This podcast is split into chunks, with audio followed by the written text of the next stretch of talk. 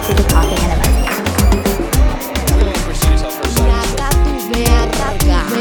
Joke about that.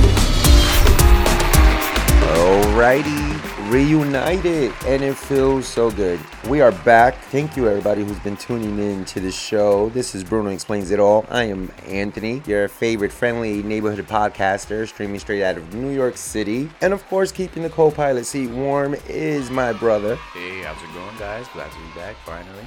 And everybody's BFF. There's two topics that I wanted to talk about, but JB just hit me with something that was so funny. Why is Natalie Nunn beefing with Gypsy Rose Blanchard? The Zeus network, they had contacted Gypsy to host Baddies East, if I'm not mistaken.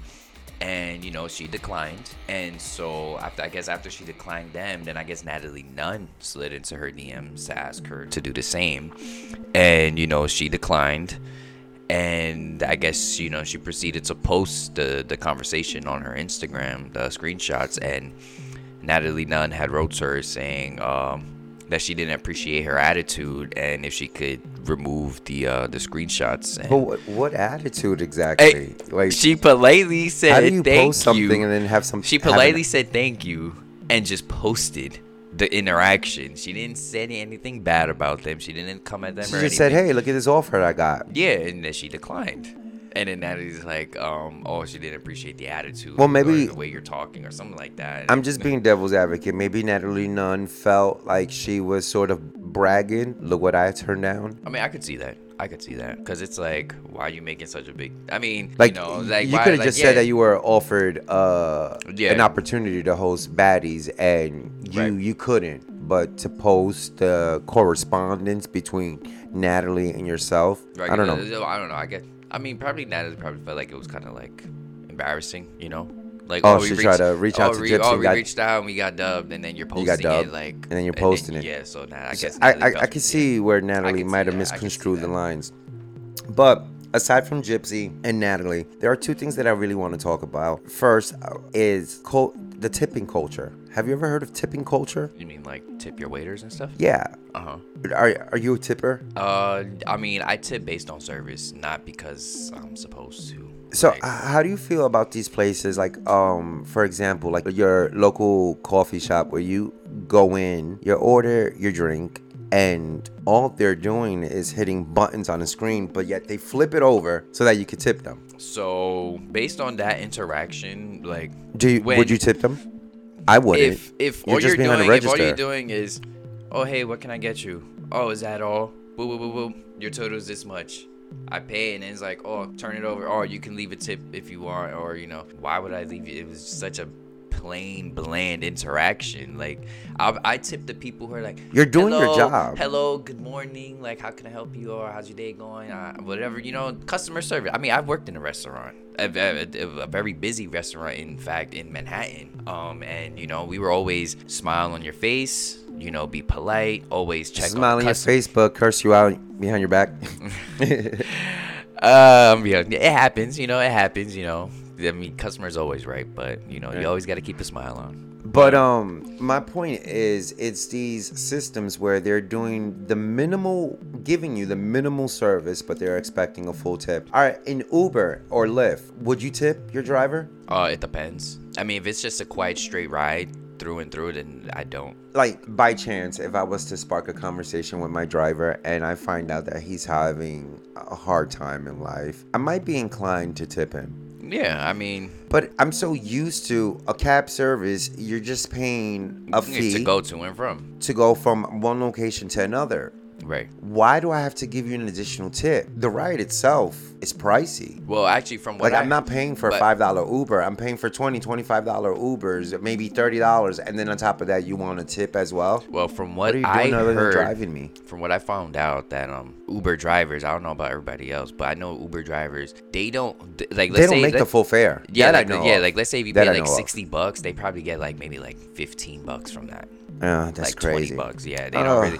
I mean, my thing is, all right, if your car is nice, it's clean, like it's supposed to, You're not, I'm gonna be honest, I'm not gonna give you a tip because your car is clean. Your car's supposed to be clean. What are you doing driving people around if your car is dirty? This is your job to drive me from this location to the next location. So why do I have to give you an additional tip for doing your job? But now if you sit there and like, oh, hey, how's your day going? Oh, this and that. Like, you spark up a conversation. Or if you're like, oh, hey, do you want me to turn the music up? Or, oh, do you need a charger? Like, you know, like those people that go out their way to... I'm inclined to tip someone, a driver like that. Yeah, like I'll tip you. As snacks and beverages, because there's cars you get in there and they'll have like the water there and they're like, help yourself. Uber doesn't pay for those pocket snacks. Of mint. So I'm inclined to tip that person because just to keep pay it forward in a way, you know, to keep that sort of service for myself if I'm lucky to get that driver again, and for the people behind me, like,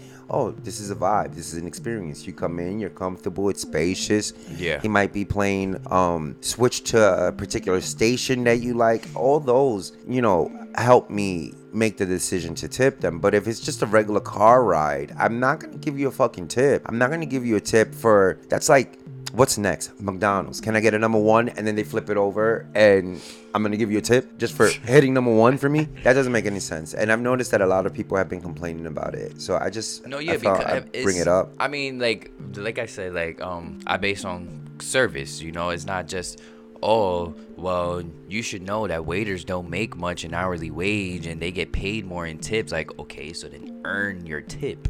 But you know, just because you get paid more in tips doesn't mean you're entitled to a tip. There's because you make more in tips. When it comes to waiters and stuff like that, there's like a conspiracy that I'm sort of believing that these companies are underpaying these waiters just for the simple fact because they know us Americans, we're gullible, we're empathetic, we're compassionate, we're thoughtful for the most part, and we're gonna feel bad for these people and we're gonna tip them. I mean, I'm gonna be honest, when I worked in the restaurant, sucks ass. Like no, yeah, when I worked in in the restaurant business. Were you making minimum wage or below minimum wage when you was at the restaurant? Below minimum wage. So you're making below minimum wage with the promise that the tips are yours. Mm-hmm. How did they split your tips? So the restaurant I worked at, we did a tip pool. So all the tips get added between everybody. Like everybody's gets like, let's say if I get tips, the other person gets his, we'll give our tips in.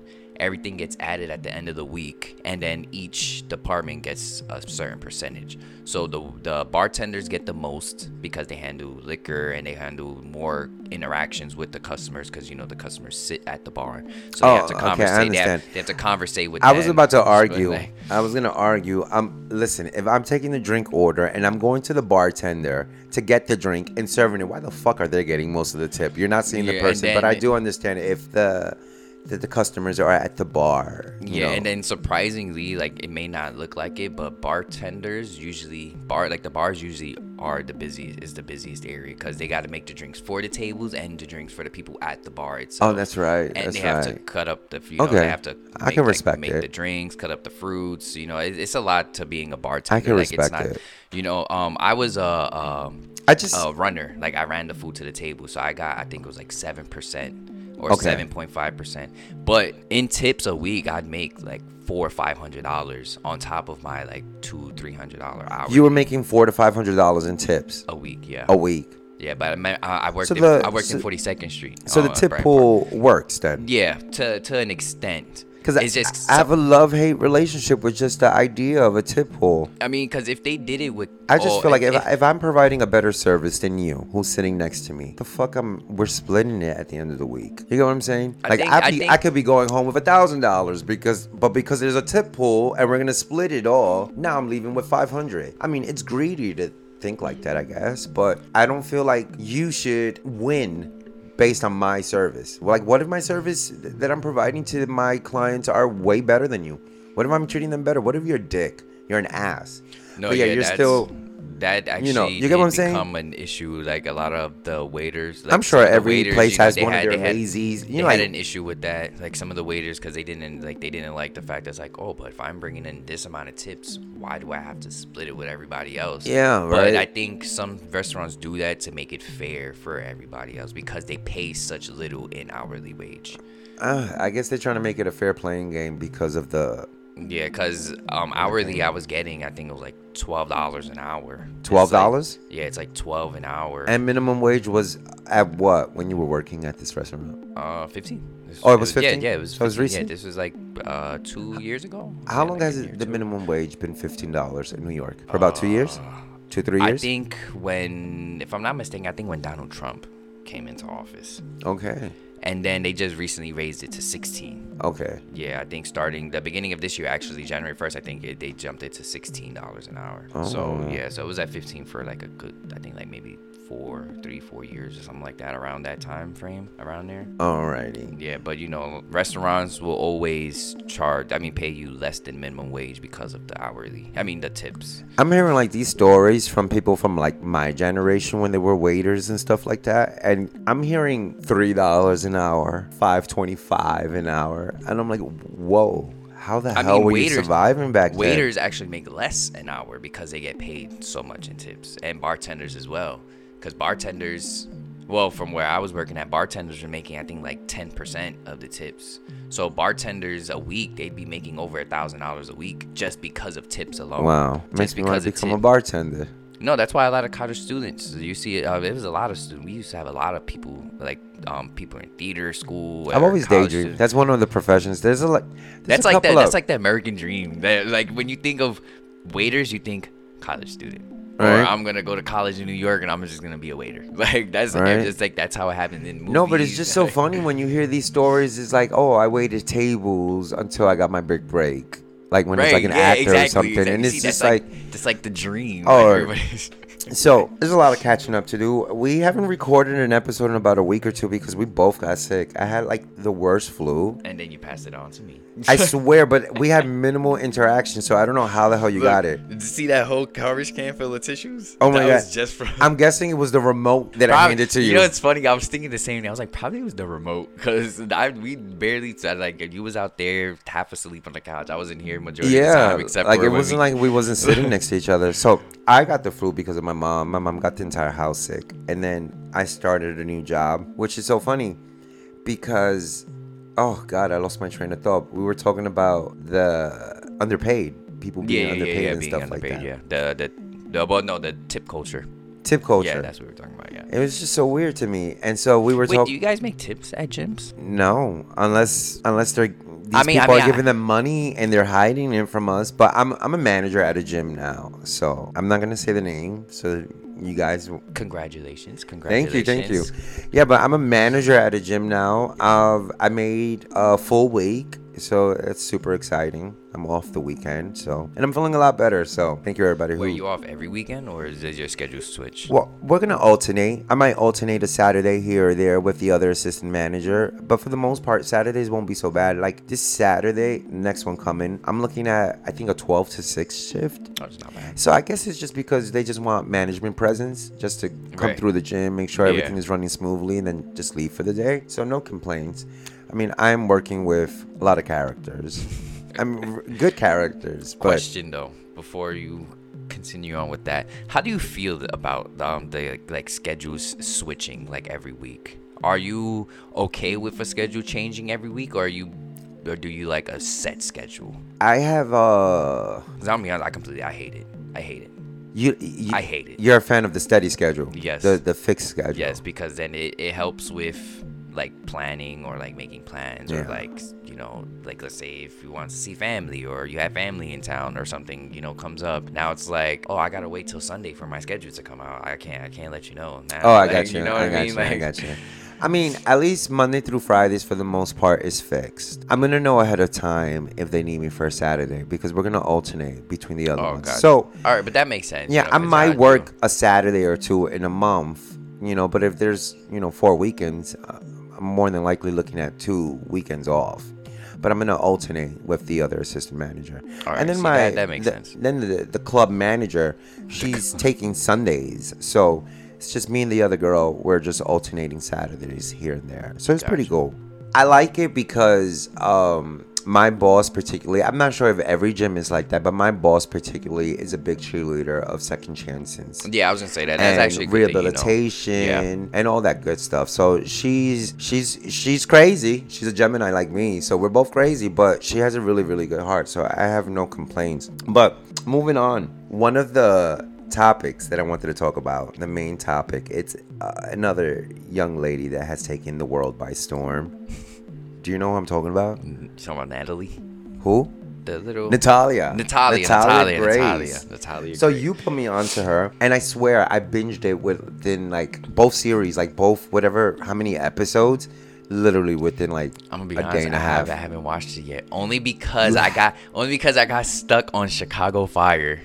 You watched Chicago Fire? I just started. I started watching it when I was sick. Actually, I haven't seen Chicago Fire. I started binge watching. Dude, I used to watch Chicago PD. I cried twice in the last episode. I just watched. You cried? Yes, twice. Like in the last episode. I used to watch Chicago PD with Sophia Bush. I loved it. The main detective in Chicago. He's still there. He's in Chicago Fire. Yeah, because it's all crossovers, right? Yeah, Chicago Med, Chicago PD, and Chicago Fire. In Chicago Fire, he's like a dirty cop. And he goes to jail, does a little time, and then he comes back out. And now he's a detective, or he's part of I think he's a detective now. I think Chicago PD is from when after he was a dirty cop and did his time. Oh, okay, that's what I was about to say. Maybe that's how he became a cop in Chicago PD by doing that. But I remember I used to watch it all the time when my best friend Sophia Bush was on it. She's famous for being on One Tree Hill, and she used to run into the room. Before she even gets into the room, body clear. Like that's all she said. Like there was a dead body on the floor just there. I get body, and then just running around. I thought it was the most hilarious because she's famous for this sort of rasp, sort of not a deep like, "Hi, I'm Sophia Bush," but she has like this sort of rasp, and when she's screaming, you could tell that her voice cuts, like, you know, it breaks. Yeah. So it's like, body! So it was so funny. But back to Natalia Grace. Do you at least know the story of Natalia Grace? This girl, she was in foster care, and at the time, the couple that had adopted her assumed that she was only, I think it was 8 years old, and supposedly she was really like a 20-year-old woman. She was never a 20-year-old woman. There's proof, like that documentation, DNA testing, and they found her mother, and her mother even proved that when they adopted that girl was not 22 years old. So they just assumed she was that old because she has dwarfism. So they just assumed she was. So the first sign, right, that made them believe she was 22 years old, allegedly, was they took her to Disneyland when they adopted her. Mm-hmm. And when mom goes to bathe her, she calls husband over and she's screaming because her 8-year-old adopted daughter, or 6, whatever, had pubic hair. Like literally had a bush. But Middle Eastern people, isn't that kind of like common though? Like, right, they're hairy, right? Yeah. So they Google, and the Googler gives them an explanation that girls could start developing as early on as the ages from 8 to 13, I believe it was. So, you know, they chalk it up to maybe, you know, early puberty or something like that. Maybe it's just a unique situation when it comes to this young girl. So why would we judge her? Why would we, you know, take her back over a couple of pubes? But then, I'm not sure if it was days or weeks later, mom is recording the daughter, Natalia, and she's insisting on Natalia to, you know, tell your father what's going on. Tell him. Like, on camera, like, recording. Like, that's what struck me odd. So she tells the little girl, tell the father what you've been hiding. The little girl goes, I've been having my period, and I've been hiding it. And she's how old at this time? 8. So now they're like, my 8-year-old daughter has a full head of hair down there and she's having a period. She must be older than what she says.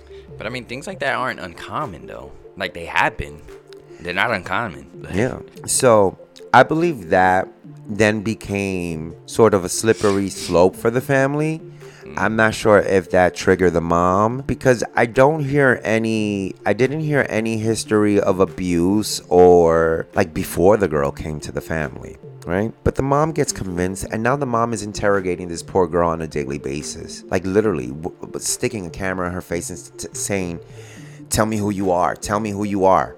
You're not who you are supposed to be. That's where things turn left. So I'm going to read you a little bit, guys. So the world is talking about Natalia Grace, the Ukrainian, like we said, orphan with a rare dwarfism condition, whose legal battle with her former adopted parents, Christine and Michael Barnett, which, by the way, you know, Christine didn't have any involvement in this documentary. She doesn't speak at all. But yeah, there's a whole lot of things that come to light about Christine. So Grace's complicated life is covered in the Investigation Discovery new 6-hour docuseries, which is on HBO Max. It's called The Curious Case of Natalia Grace. That was the first one. And then the second part was The Curious Case of Natalia Grace, Natalia Speaks, which is available to stream again on Max. The series is a follow-up to The Curious Case of Natalia Grace, released back in May 2023. So in 2010, like I said, Grace was adopted by the Indiana couple Michael and Christine Barnett, who have 3 biological sons, which that gets very weird too.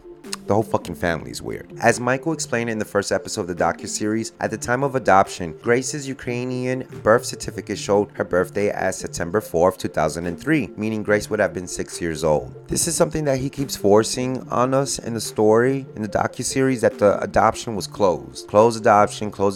I don't know anything about the adoption. That was a lie. This man is a liar. So it's just a batch of weirdos. Michael says that the family quickly began to suspect that Grace was a fully grown adult masquerading as a child. In the first episode of season 1, like I said, he also said that Grace harbored an evil streak, wanting to harm the 3 sons. In season 1 of the docuseries, Michael says Grace tried to kill Christine by poisoning her coffee cup and pulling her into an electric fence. A young girl with dwarfism did that. You know what's funny? That sounds a lot like the movie Orphan. You know, Natalia Grace says it, and she references the Orphan movie. She says my parents should be sued for stealing literally the entire Orphan movie. Because I know Ukrainian, Russian, like really. Because I know the movie Orphan was based on a true story of a girl named Barbara Skrlova. She's from the Czech Republic, and she was masquerading as a little girl, and she was really a grown woman. Did she kill anybody? Yeah, she actually, like the movie Orphan is based on what she did. Like, that's fucking scary. So Natalia has denied trying to hurt the Barnetts and maintains that she was a minor at the time of her adoption. In 2019, Embassy News obtained court documents that stated hospital records from 2010 approximated Grace's age as 8, while hospital records from 2012 showed she was about 11. A dentist who appeared in the docuseries said that based on 2011 x-rays of Natalia, her age was about 8 or 9. But yet, the family continued the narrative that she was an adult, even though they have experts saying I think they watched too much Orphan. Is not an adult. I think they watched this girl's an Orphan. Age. Like, they couldn't pinpoint her age, but they gave a window. How does 8 to 11 years old jump to 22, 23, you know? In 2012, the Barnett successfully changes Grace's birth certificate to reflect a 1989 birth year. So they go from being born in 2003 to being born in 1989. That's crazy to me. So she would be 33 years old. Yes. 33, 34. Like. They recall, they also rented an apartment for Grace to live alone and dropped her off and moved to Canada. What? Not one apartment, 2 apartments. Because the poor girl got evicted from the first apartment. What would you like to know how she got evicted from the first apartment? I mean, I would assume she's a little girl. Like, how? I mean, they didn't evict her for a little girl. So reluctantly, these people believed and went with the idea that this was some little woman, when in fact they were living next to a little girl. So she's a little girl. She doesn't know house etiquette, rules, boundaries. So she became attached to certain people. She would, at the end of the day, harass and technically stalk these people in the manner that, like, imagine you at a soccer game. There was a particular family that they would say they would go to the kids' soccer game. And here goes Natalia calling 3, 4, 5, 6 times within the same hour. And it's because it breaks my heart, because I feel like this little girl just wanted someone. Yeah, that's what she just wanted, like, friends. You know, like this was alone, like alone, her family in an apartment. Family just left her behind. Like, her neighbors said that there would be times where, like, they'll be opening the door to their house, and here comes Natalia, wobbling across the street. Walks right in with them. There were times where their door were open. They look, there goes little Natalia. Like that's kind of so creepy, so thinking that she's an adult, of course that's gonna freak them out. Of course. And do I believe it? There's a narrative going on that she was very sexual even at that age. Interesting. Wonder where would she get that kind of behavior from though? Exactly. There's a couple of neighbors that are still convinced that Natalia is a grown woman. Was a grown woman. And at the end of the day, allude to pedophilia, because this older lady says she went home and she had her grandson playing at home. He had a friend or a cousin. They're playing video games, and the boy says that Natalia came over. They invite Natalia in, and he says that, well, the boy wasn't speaking, the grandma. Grandma alleges that her grandson tells her that Natalia was a little too close to him and a little too touchy and friendly, and he must have felt uncomfortable. He kicked her out, you know? There's a second incident in that complex when she was living where they say that Natalia went over to play with this young boy, and they saw her unbuckling and opening his pants. Dad comes over, reprimands her, screams at her, says, if you come near my kid again, I'll kill you or hurt you or not. Mind you, this dad doesn't speak in the documentary. It's hearsay at the end of the day. Right. You know, dad wanted no involvement. So it's hearsay what the neighbor's saying. But if it's something that's serious and you see that everything is... or people are speaking on some, why wouldn't you want to come forward? Well, I believe people started speaking up and people started complaining. So eventually that's what drove to the eviction, you know. Right. So the Barnett family picked her up and dropped her off into another house. But this time, this apartment was on the second landing. This poor girl, with her little legs, would have to climb up the steps to the house, another set of steps to the door to open it, open the door, and then climb another flight of maybe 16 steps to get to her apartment. Jesus. Where the stove wasn't accessible because it was too big for her. Cabinets weren't accessible because they were too tall, you know. So you had someone, whether you thought she was adult or not, you had someone with special needs living in an environment where it wasn't conducive to her. It wasn't healthy. And I believe that's when they got in trouble, because poor little Natalia goes missing for like 2-3 days. Oh, shit. I believe. They go crazy, of course. They're looking for her. The organization, I believe she was going to get her GED. At 8, was going to the school to get her education. But don't they ask for ID and stuff? Like, I'm pretty sure they do. Well, imagine, like, they changed the birth certificate. So there goes the birth certificate. There goes her ID. She's 33. Oh, they changed her birth certificate. They changed her birth certificate. They were able to go to court and change her birth certificate. But so then the court screwed that all up then. The whole court system has screwed this girl over. Like, why was there no thorough investigation into who this girl really was? Like, how the hell a court just okay, she's 33 years old. Here you go. Like, what? Right. Oh, my God. That's insane. So they, like I said, they rented a second apartment for Grace to live in alone. And this time, they had dropped her off and moved to Canada, because her oldest son, and the only son that was involved in the documentary, he was like what is those words? A prodigy? No, one of those smart, bright kids. Yeah, wouldn't it be like a child prodigy? Yeah, like a child prodigy. He was in the news. He was an expert. He was going to go to early college courses in Canada. Canada wanted him to go to some sort of special school out there. So she picks up and she goes, drops her off to this apartment in 2012. But this time, Grace had been cared by another couple. So when she went missing and they searched for her, This organization that she was getting her GED at calls the family back and they go, don't worry, we found Grace. She's not missing. She's staying with this family. She's fine. So now the Barnett family's like, what the fuck? Who is she staying with? And those two people turn out to be Bishop Antoine and Cynthia Mann. Michael said in the first season of the docuseries that the Manns met Grace when she was living alone and moved her into their home 3 days after they met her. But that was enough for them. They knew that this was a child, so they took her. And then in the documentary, they want to allude to the fact, you take her in after 3 days? Oh, and they had her food stamp card. They were just doing it for the food stamps. They were just doing it for the money. But they were also taking care of her, though. So but mind you, to this day, Natalia still has connection with that family. She's not living with them. But she's older now. Yeah, she should be like almost. To this day, she, I believe, spent at least a good maybe 5-10 years with them. Oh, wow. Yeah, because the story, it's been going on for the past couple of years. It's just hit, nationwide, worldwide, headlines now. Today.com reached out to the attorneys for Natalia Grace, Michael and Christine Barnett, and also attempted to contact Antoine and Cynthia Mann. None of them replied to requests for a comment.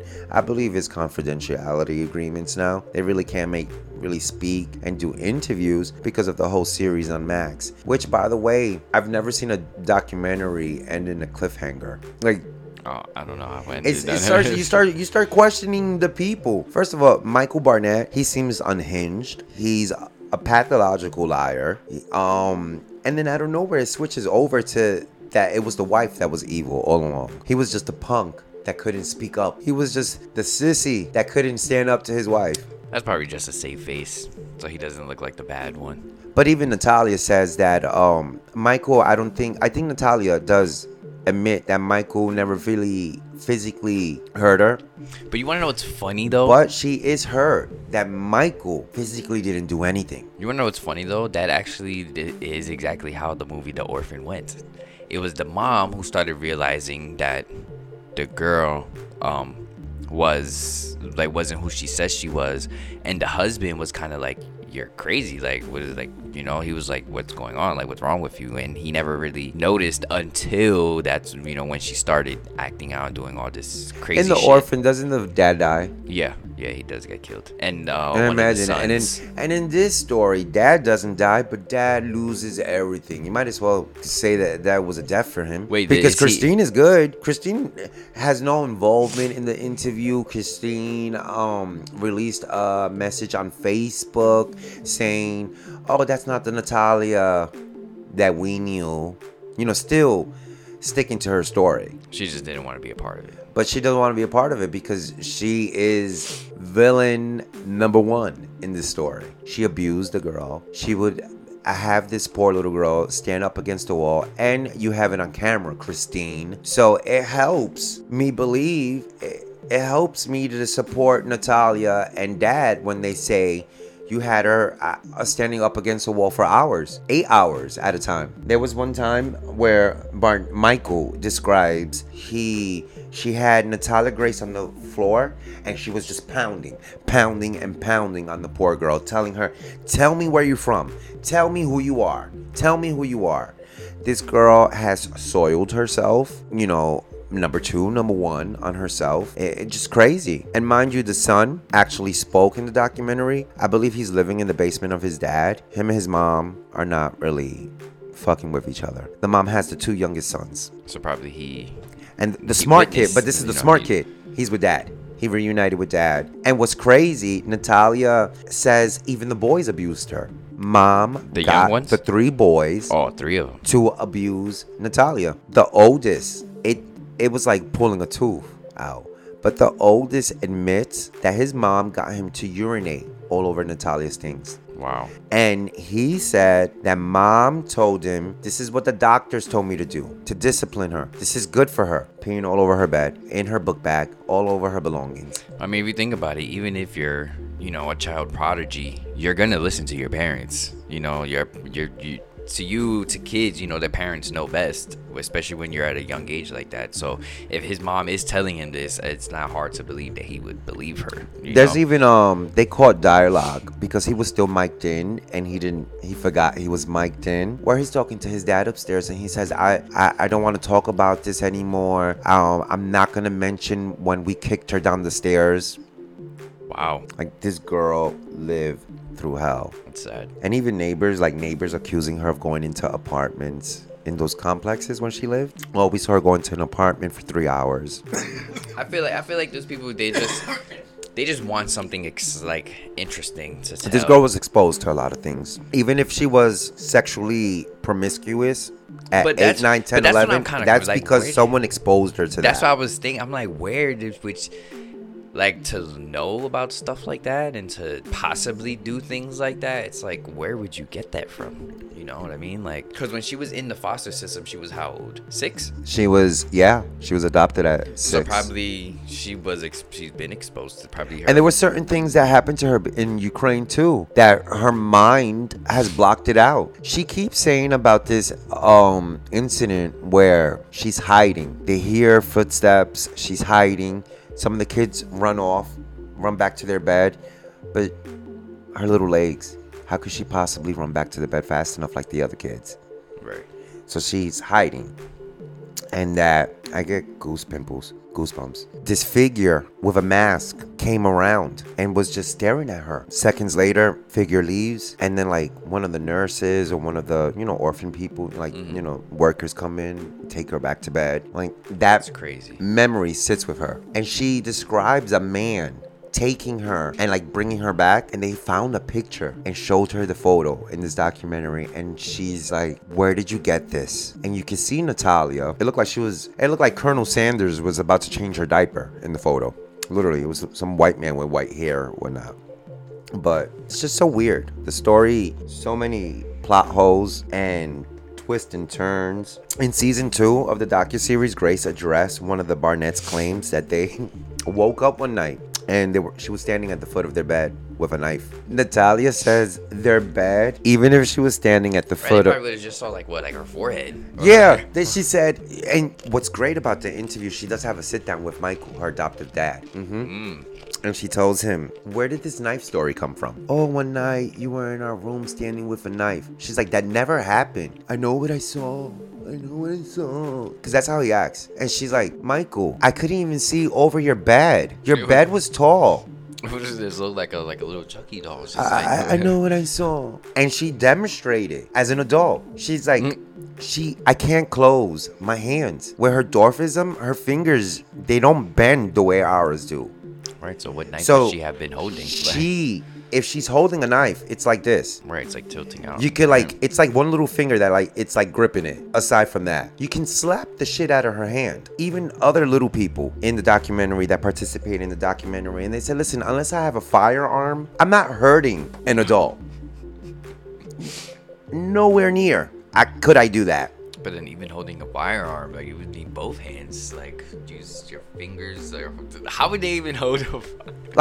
How would they be able to, steady the gun and aim and point before someone could kick or run or throw something at them? I'm not even trying to be funny. These are little people. Really. Oh, Lord. Put your hand on their forehead. Are they really going to be able to reach and swing? They might bite you, but are they going to, be able to, claw your eyes out? No, it is. Probably they were thinking too much of the movie Orphan, that they started probably getting to them, and they started probably hallucinating and seeing things that they wanted to be true but weren't. She was only 8 years old and 37 pounds. Christine is the real monster, Natalia says. Michael is the accomplice to the monster. In season 2, Grace also denied trying to poison Christine by pouring cleaning product into her coffee cup and stating, I want to kill you. She said that Christine had beat her regularly, and she forced Grace to spray cleaner inside her cup for a stage scene on camera. So Christine would allegedly put this poor girl up to do things. Making home movies? What the fuck?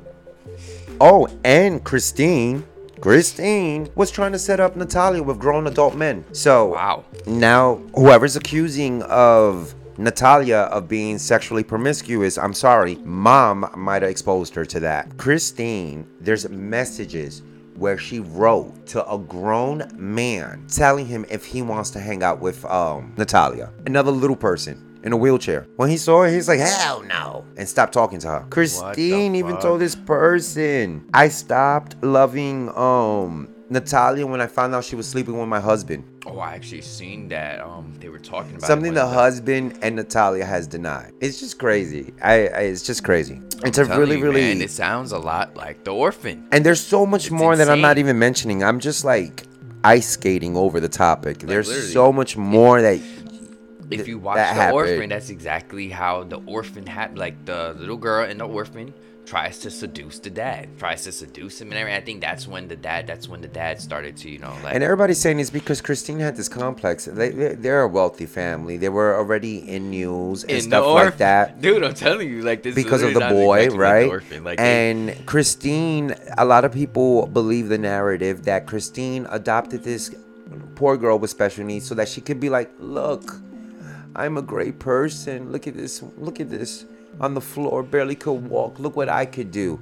Because Christine, her son has autism, is autistic, and he's so smart. So Christine has like this God complex. Like, I made him. I did that. And I could do it again. Watch me. Watch me do it with Natalia. People, watch me. In their own way. Well, not even in their own way, because autistic people are very intelligent. Yeah. You know, people just don't. So a lot of people are running with the narrative that's what Natalia was for her. It was going to be another big break, but Natalia didn't fit into the narrative. Natalia was too much. And so it became like, well, I can't just give her up. I can't give her back because then people are going to talk about me. So what could I do to get rid of her?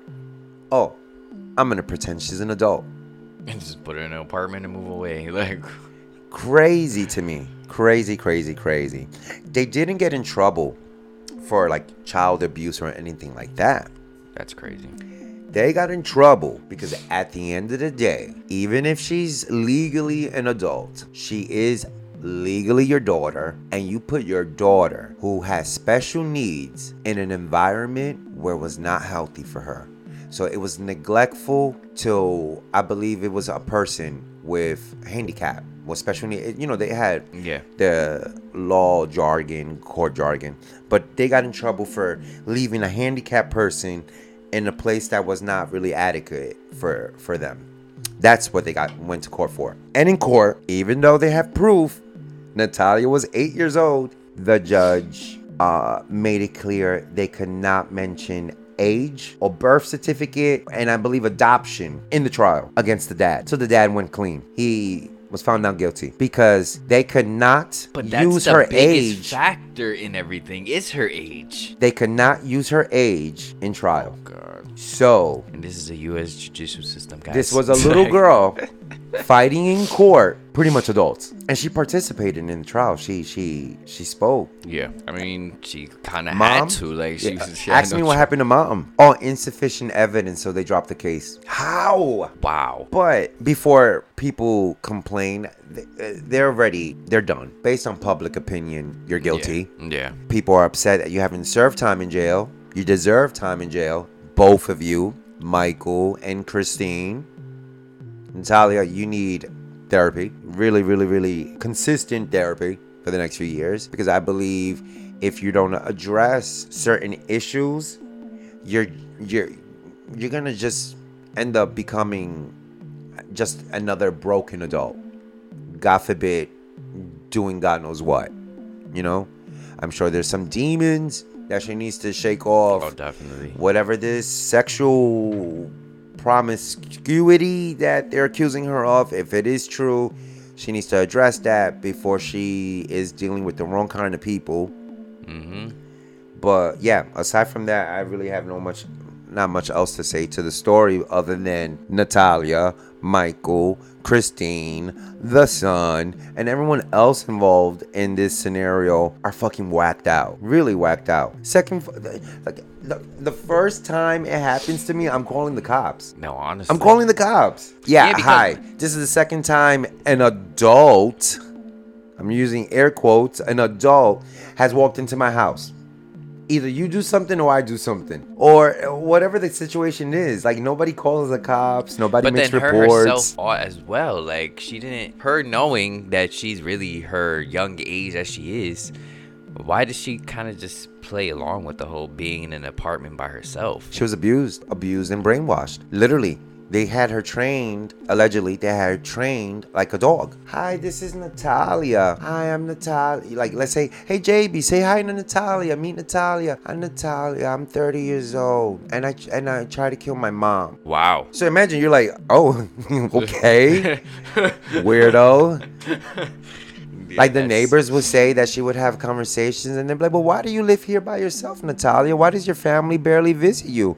They just drop things off. And they'd be like, oh, why did they just drop you off? Why do they barely visit you? And she'd be like, because I tried to kill my mom.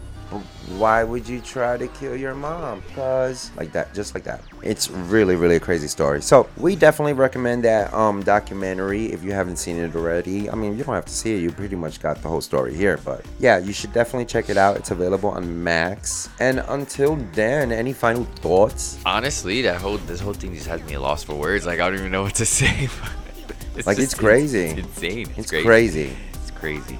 But no, I mean, definitely have to check that out though, because it just sounds interesting. But yes, it's very interesting. It's scary interesting. Even I had Dylan watching it. He was like, what are you watching? And I explained the story, and he just sat down and like binged it with me. It's crazy. But on that note, guys, thank you for tuning in. Thank you for continuing to support us. 2 of our episodes are international. Super shout outs to Cuba and where else? UK. Yeah, the UK, England. So thank you guys. Keep tuning in, and until next time, bye.